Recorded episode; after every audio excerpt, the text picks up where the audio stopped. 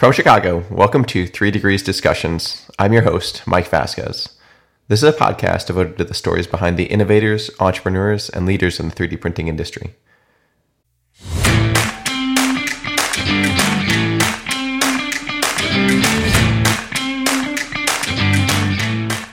I had, you know, a bit of a right brained creative side, and I really enjoyed the people element and communicating. And she said, yes, get your metallurgical engineering degree, but that's going to be a launching point for you. You have that ability to to leverage that and take that to a new level. I really didn't understand what she was saying at that point fully. I was like, "Oh, thank you. That sounds like a nice compliment." You know, as I look back on that, she was 100% correct um, because for me, you know, the technical skills and that foundation is absolutely Uh, it's a firm requirement for where I'm operating today. I have to be able to have a level of technical understanding. But my strength ended up being building those teams and working with the people to leverage that extra value. That was Laura Ely. Laura is the leader of advisor services for the Barnes Global Advisors. Prior to her role there, she was head of technology at GKN Aerospace, where she was responsible for the build out of a new team focused on the maturation of laser wire deposition for titanium aerostructures after negotiating a CRADA between GKN Aerospace and Oak Ridge National Labs. She joins the show today to talk about building high quality multidisciplinary teams and the contrast of working for a large company and a startup within the additive manufacturing industry. All right, welcome to the show, Laura. Do you want just want to start with how you got into the additive manufacturing space? Absolutely. Uh, thanks for inviting me on. Um, so, additive manufacturing uh, journey really started for me in about uh, six years ago with the opportunity to stand up an additive manufacturing center for GKN Aerospace in the US. So I got to be additive manufacturing person number one in the US for GKN, and it was focused on laser wire deposition, directed energy deposition for aerostructures. Awesome. And for those of you who don't know GKN, could you give a little bit of background on kind of what what the company is and yeah primary absolutely. industry? Yeah, GKN uh, Aerospace is headquartered in England and in the UK, um, and it's an international company that provides both aerostructures and engine structures uh, for major OEMs, so for, for Boeing and Airbus um, on the commercial side, as well as significant platforms across the defense side. So the uh, division um, that I eventually got to lead from a technology standpoint in the US is about a $1 billion division. Um, and I think it's about a 12, $13 billion company. So large. Um, and from a comparison standpoint, um, you know, Spirit Aerosystems is a similar type as far as being a, a tier one or a super tier one provider to major aerospace OEMs. And what was their motivation? I'm presuming they've done other, was that their first additive manufacturing kind of push or were there, what was, was the? Yeah, yeah it, it, was not their f- first. In fact, um, the uh, aerostructures work uh, grew out of work that was going on, on over in engine structures. Um, so in Sweden, uh, GKN had purchased a company that was called Volvo Aero, which was basically the aerospace portion of Volvo, which was about 1% of that large business, uh, but it was quite big. Um, and they are using laser wire deposition for um, adding features to uh, engine structures. Um, so they actually have product flying on A350 uh, intermediate compressor cases and basically, their excellence in laser wire uh, directed energy deposition grew out of laser welding expertise. So the bosses that they created basically started from, uh, hey, this borescope boss needs to be in a different location, and it was quite a ways into you know the the design cycle. And they said, well, why don't we just build it up with laser wire welding? It wasn't even really called directed energy at the time. Um, and that grew into applying that across engine structures. Uh, the good thing is, engine uh, structure design engineers are used to having welded structures. Um, so they're actually relatively open to a directed energy process because they're used to welds. Um, the challenge that we took on in North America was okay, we've got this understanding of titanium and Inconel and directed energy. Um, let's apply it to aerostructures. Um, but that challenge was significant because you're going from engine structures, which tend to be big round things, to aerostructures, which tend to be big long flat things, especially where you're using titanium, you know, in the aircraft, it tends to be critical. And the ones that would make the good business case is it tends to be relatively complicated. So um, the technology development that we're doing uh, built on you know the expertise that they had in Sweden with the engine structures, but taking taking on different challenges with managing you know thermal distortion um, and path planning that were unique to the aerostructure size parts.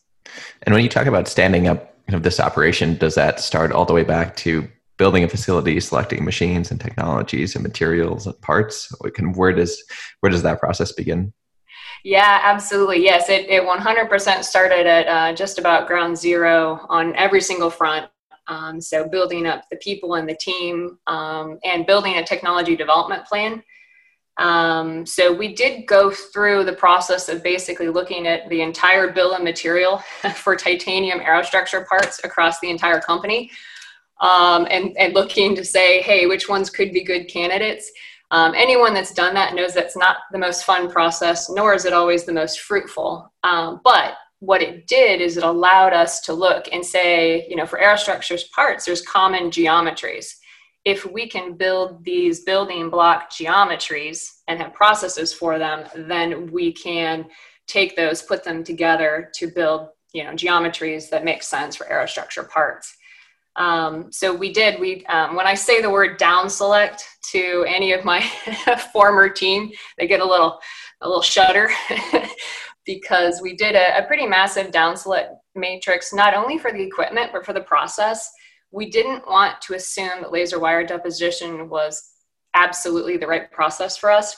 Um, so we did consider all of the deposition processes, plasma and wire arc, and um, you know electron beam um, all of those. Um, but we did end up selecting laser wire mainly because of the scalability and the flexibility of the process, being able to do both small melt pool and large melt pool um, so that you could start tailoring the type of deposition for the geometries and the final application that you were wanting.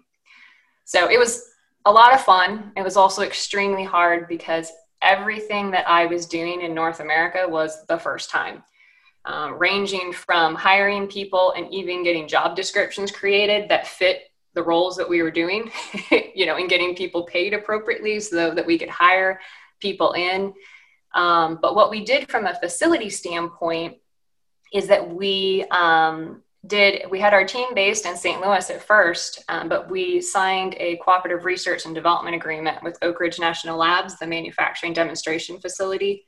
So that was a, a quite a, a year worth of negotiations, but it was an $18 million CRADA over five years, uh, which I understand that the team has um, either working on or has extended by now um, to place the equipment there in Knoxville, Tennessee, and do that TRL four to seven transition, um, leveraging their expertise in robotics and path planning and materials um, and all of the things that they're focused on to help um, speed up that transition with the idea that that piece of equipment or perhaps just the developed uh, technology would then go into a manufacturing facility um, such as a you know metals machine shop um, like the large one that they have in st louis and how did you go about selecting your team and, and building that up presumably you need metallurgists and designers and people that know robotics. So, what was that process like? Are you drawing people in from other groups of GKN, or were you looking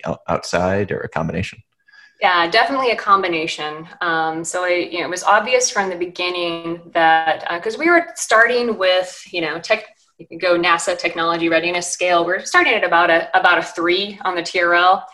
Um, so it was important that we had some blue sky thinkers that were happy working you know creatively in the more of the inventive space at the lower trls um, but what i also knew was that this wasn't going to be tinker toy technology that we were creating i needed to have people on the team that also knew how to th- make things work in production um, so I did a combination. Uh, they were members of actually the the St. Louis team. Um, there's one gentleman, and he's you know he's a guy that you know fixes cars and can make anything run in his spare time and but has worked in quality had worked in procurement worked across the board so what I looked for in my first couple of hires were the highly multi skilled and experienced. Um, so, Mark, in that case, could do all of these different things.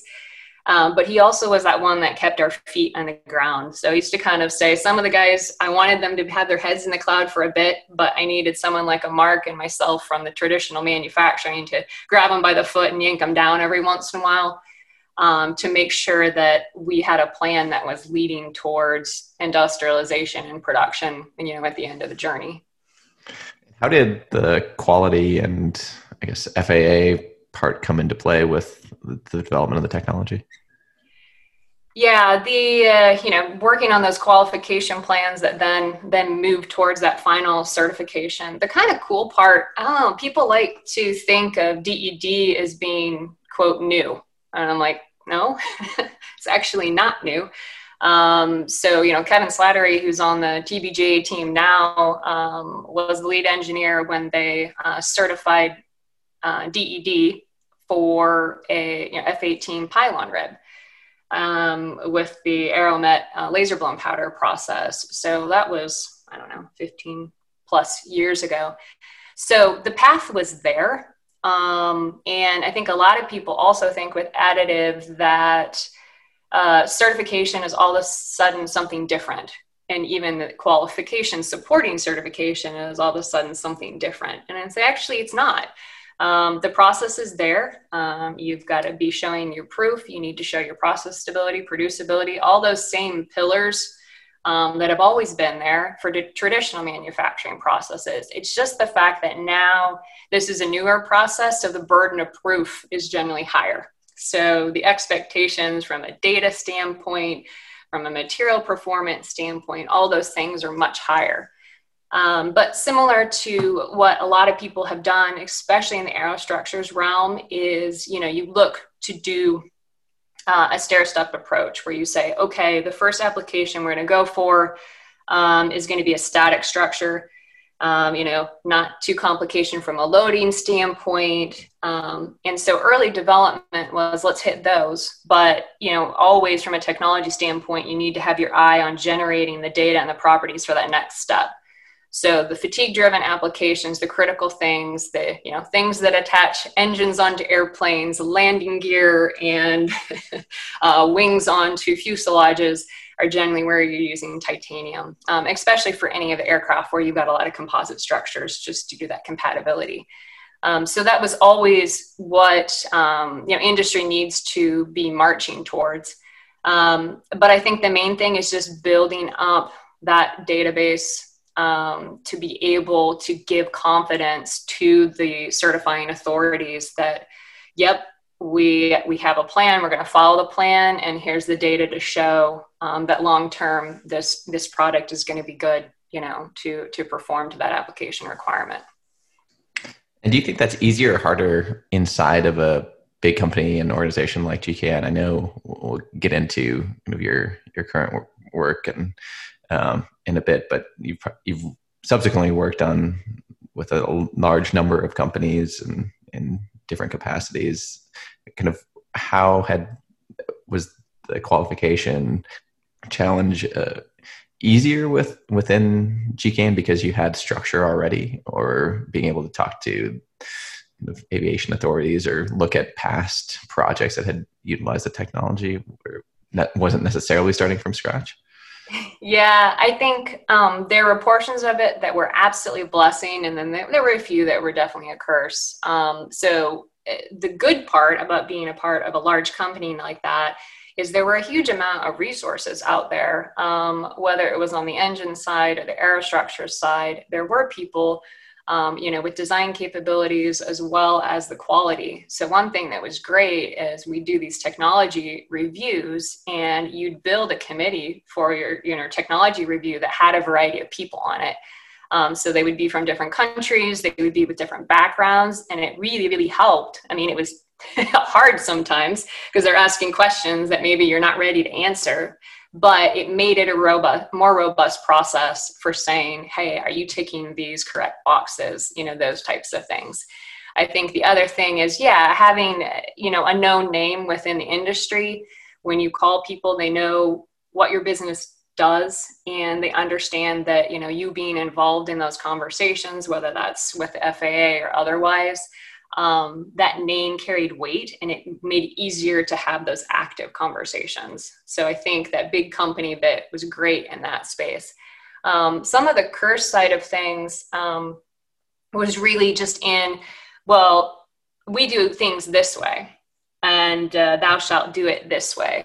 Well, when you're developing a new technology, you might be breaking the mold for how return on investment is calculated, how you even quote jobs, you know, you're building up material versus taking it down. So there were different parts of the business um, that sometimes it was a really, really hard thing where I felt like I spent more time uh, evangelizing to explain what additive was and why it was different to help take people on a journey early on um, just to get them on board with what the technology could do and most importantly for them how it could support you know the business. Right. And so you moved on from gkn a few years ago. What was the next step after that so I had um, I had the opportunity after the, the AM Center to to lead technology for for GKN, which was which was a lot of fun. It was challenging, um, but for the Aerostructures North America division, but it, it, gave me some perspectives across you know composites, some other metallic technologies. Um, but through that, um, I had had the opportunity. It was actually I had met John Barnes. Um, I was actually a part of a panel that got to interview him for a role at GKN. Um, and I think he uh, commented on me grilling him about friction stir welding at the time, because I'm sure that's what was on my mind. Um, but he uh, called me up and uh, said, Hey, I'll be in town for AMUG in St. Louis. Do you want to catch coffee? And if John Barnes asks you to coffee, you just better look out. You just never know where it's going to lead. um, so he described this this team, um, you know, the Barnes Global Advisors, and, and what they were doing and what his goal was, and also what type of help he needed for his team. And the, you know, a lot of that was around starting to put some processes in place and doing people leadership, helping him shape the team. And of course, these are all things that I really love because I love the people aspect. I love being creative. I love variety and I love not being bored. And he certainly promised me I wouldn't be bored. Um, so I ended up making that leap. Um, so my role now is my title is advisor services leader, um, but essentially I lead, um, you know, kind of John's right hand for, um, you know, those customer engagements, putting together our requirements and our proposals and how we're going to bring value to the customers, and then um, organizing the team to go uh, execute and and deliver that value. And how was the jump from a huge company to a small company? Um, it was rough, but exciting. Um, it, you know, it's that typical, it was kind of funny. I don't know why it is that I felt that, I don't know, I felt like I was far enough along in my career that I wouldn't have that six month break in period like everyone does with a new job. but I did. Um, and so it was humbling. Um, early on, it was also because John, I mean, the company was only a year old. Um, and so we didn't have that many processes in place. So a lot of what I was learning at the time was learning John, um, learning his kind of approach to things. And, you know, I felt like a little bit of a fish out of water. I went to my first Formnext um, like a month into my employment there. And I also was jumping in and running a, a business down in North Carolina at the same time. So I was taking on a president role. I was trying to learn, you know, the TBGA business, doing all of these things, you know, at once while still doing a lot of travel and still trying to decompress from all the craziness from a from the GKN standpoint. Um, and so I liked what I was doing, but there were certainly, you know, challenges there. I, I knew I'd made the right decision, but that first six months was definitely a big transition period. And having, I mean, kind of taking a little bit of perspective when you were kind of in school and, and thinking about your career early on, did you have a particular direction that you were thinking about? Was it a big company, small company? You always wanted to work for a startup or you were thinking of big company? How did your thinking evolve with your own career? Yeah, I think early on, I had some fantastic advice from some family friends. So I, I benefited from growing up in a town, you know, that had an engineering school in it um, because I got to go to the engineering science camps and I learned, I always knew I wanted to be an engineer, but I learned what kind of engineer I wanted to be. But um, one of the, the women that I had an opportunity to work with, um, Darlene Ramsey, she pointed out um, the fact that I wasn't, quote, the typical engineer um, not dissing typical engineers because I love them and work with them very well. Um, but I had, you know, a bit of a right brained creative side and I really enjoyed the people element and communicating. And she said, yes, get your metallurgical engineering degree, but that's going to be a launching point for you. You have that ability to, to leverage that and take that to a new level. I really didn't understand what she was saying at that point fully. I was like, oh, thank you. That sounds like a nice compliment. You know, as I look back on that, she was 100% correct. Um, because for me, you know, the technical skills and that foundation is absolutely, re- uh, it's a firm requirement for where I'm operating today. I have to be able to have a level of technical understanding. But my strength ended up being building those teams and working with the people to leverage that extra value. Um, so my role is not to go, you know, 10 miles deep on a particular area. It's to understand when we need to do that and who the right person is to do that, you know, for the customer. Um, so as far as the size of the business, you know, I don't know. Um, my grandfather was an entrepreneur, serial entrepreneur, always, you know, make a million, lose a million, start over again. Um, so I think that um, is you know probably in our in our family DNA to a certain extent. But I'm also a rather risk averse person. So the idea of going to something small and unknown um, was a bit of a leap for me. Um, but now that I know it, I'm and made the transition. I'm like, oh my gosh, why were you so scared of that? right, and and I guess as as your roles have shifted or evolved within the Barnes Global Advisors, you get to do something slightly different every day or have different conversations with prospective clients or even within the team. So I'm, I'm sure the conversations that you have kind of keep you on your toes. Uh, absolutely. I mean, there's not a day that goes by where I'm not um, learning something new, talking about something new, or having a huge amount of variety. Um, we, we Fridays have become our crazy days, and we had one, and I was listing out and I was looking at the conversations we had that day, and I was just like, wow, like I couldn't possibly had more interesting variety of conversations. We talked with the company about uh, well, a large group about qualification for nuclear applications. We talked with commercial urban taxi uh, companies where you know noise abatement and weight are super important. Then we talked to an equipment manufacturer on their next generation equipment strategy, uh, really focusing in and giving them some tough love on production needs and industrialization. And that was just one day, right? Um, so it to say it's not boring is is an absolute understatement.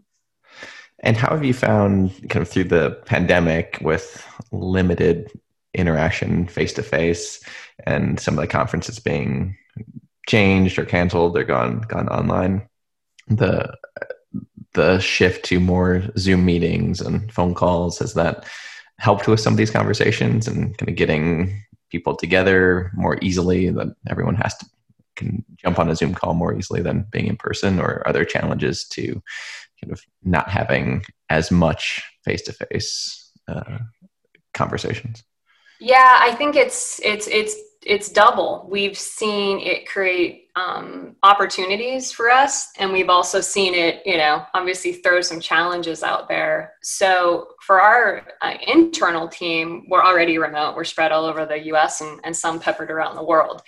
Um, so we did do some things like having a, a half hour happy hour on a generally on a weekly basis just to not talk shop but just have fun and be silly and make fun a little bit for our internal team. So that was really important for us. And it was a it was a nice outcome um, of uh, of this global situation. Um, from a business standpoint we we didn't see much of an impact. We definitely turn on our cameras all the time now, so it was you're craving that as much um, direct interaction as possible. Uh, so cameras on has definitely been a way for us to to reach that level of uh, connection.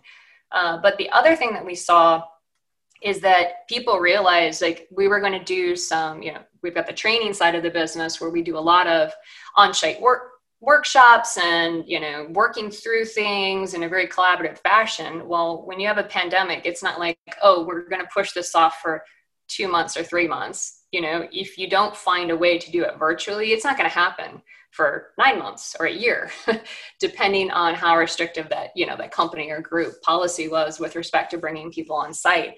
So it actually created a, a, a reason for us to innovate in how we were doing both consulting and training workshops. Um, and so we've done a lot of, instead of doing a one or two day on site workshop, now we're doing, you know, two hour series of you know interactive workshops those types of things where we've just had to innovate um, and we're, we're using the platforms that we have and we're continually coming up with new ideas to find a way to keep people engaged and to still have those conversations and to have the focus that you need but to do it in a you know completely virtual and online format. The areas where we've seen the biggest slowdown of course are things where they want us to come on um, and do a facility you know on-site visit. Uh, you can't walk the shop floor without just actually walking the shop floor. Um, but I think with some of those, and we have one coming up soon, I think where Kirk's going to be doing that, you know, we're at a point where people have their policies in place and, you know, they're doing some significant testing and they compartmentalize their facility and those things. So they have processes in place where they feel comfortable doing safe visits. So I think it's exciting to get to the point where they're opening up a bit more and we can still have some strategic engagements uh, to help customers in, in an on-site fashion. And over the next six months to a year, what are you most looking forward to in terms of kind of your career, your projects, your team? Are there something that's dates you're circling on the calendar for uh, things to to move forward? Yeah, absolutely. I, you know, there's a lot of things that we have going on in, internally that I'm that I'm personally excited about. I mean, I love interacting with our customers. Customers are number one. People have always been number one for me. Um, I've it's just so interesting. You you get to know different people, you get to know different perspectives, and and I personally gain something from each of those interactions, both technically and uh, just from a personal standpoint. Um, but one of the things that we're doing internally that sounds super mundane, but it is a big deal, is we, we implemented a new um, you know, software and project and financial and accounting management system, which has been one of our strategic goals, which is to get us to gain traction and get us to the point where we have better uh, data visibility. Um, so it sounds like oh, that must be you know, it's entering hours and doing project management. But one thing that we found is we were we didn't quite have that data from the business standpoint to feel confident in our predictions as far as resource planning and level loading and at which point might we need to hire more people and expand? Are we keeping our our consultants fully gainfully employed? You know all of those things. So we're we're in the midst of that project and by the end of this year i feel like we will have gained this um, significant new level of business uh, data visibility. And it's really going to take us to the next level with respect to how we can run our business and how we can keep our, our team engaged and, and happy.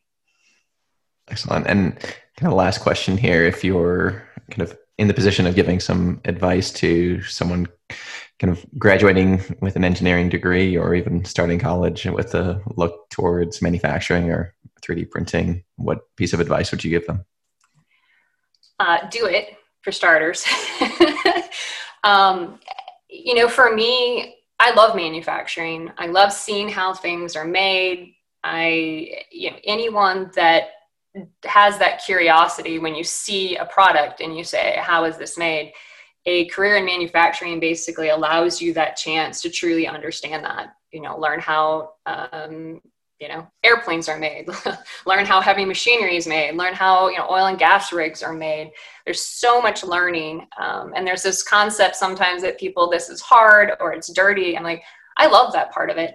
Um, i love to get my hands dirty both um, both in reality but you know metaphorically as well let's, let's dig in and solve some real problems. So from my, my standpoint you know if you're a young engineer and you love solving problems manufacturing um, there will always be new problems to solve and there'll always be awesome learning uh, to get from that. And you know if you are building your career in that um, you know building a diversity of experience um, is is huge and I, uh, I have a young woman that I have been uh, mentoring um, back from my GKN time, and now we're good friends. And you know, one of the things I talk her about, you know, don't don't just think about creating a fork in the road as far as a future career opportunity for yourself. I think of it like a like a broom. Like you're on this current path, but what you're enabling is 10, maybe hundreds of different future points and opportunities. It's okay if you don't know what your 5-year future point is going to be, but what you can do is very intentionally enable many different versions of what that future point would be. So that's a diversity of experience. And the other thing that's just absolutely paramount, paramount is building relationships. Um, whether that's a formal mentor or just someone that you check in with sometimes, it can be a colleague, it can be someone with a lot more experience. Reach out, ask questions, engage. If you're going through a hard time, which you will eventually, that becomes your support system. Um, and that support system and those people are the ones that will help get you through and help you make those future decisions for all those awesome uh, opportunities that you've created for yourself. That's tremendous advice. Well, I appreciate you coming on the show today. Thank you very much. And hopefully, we'll talk to you soon. Thanks, Mike.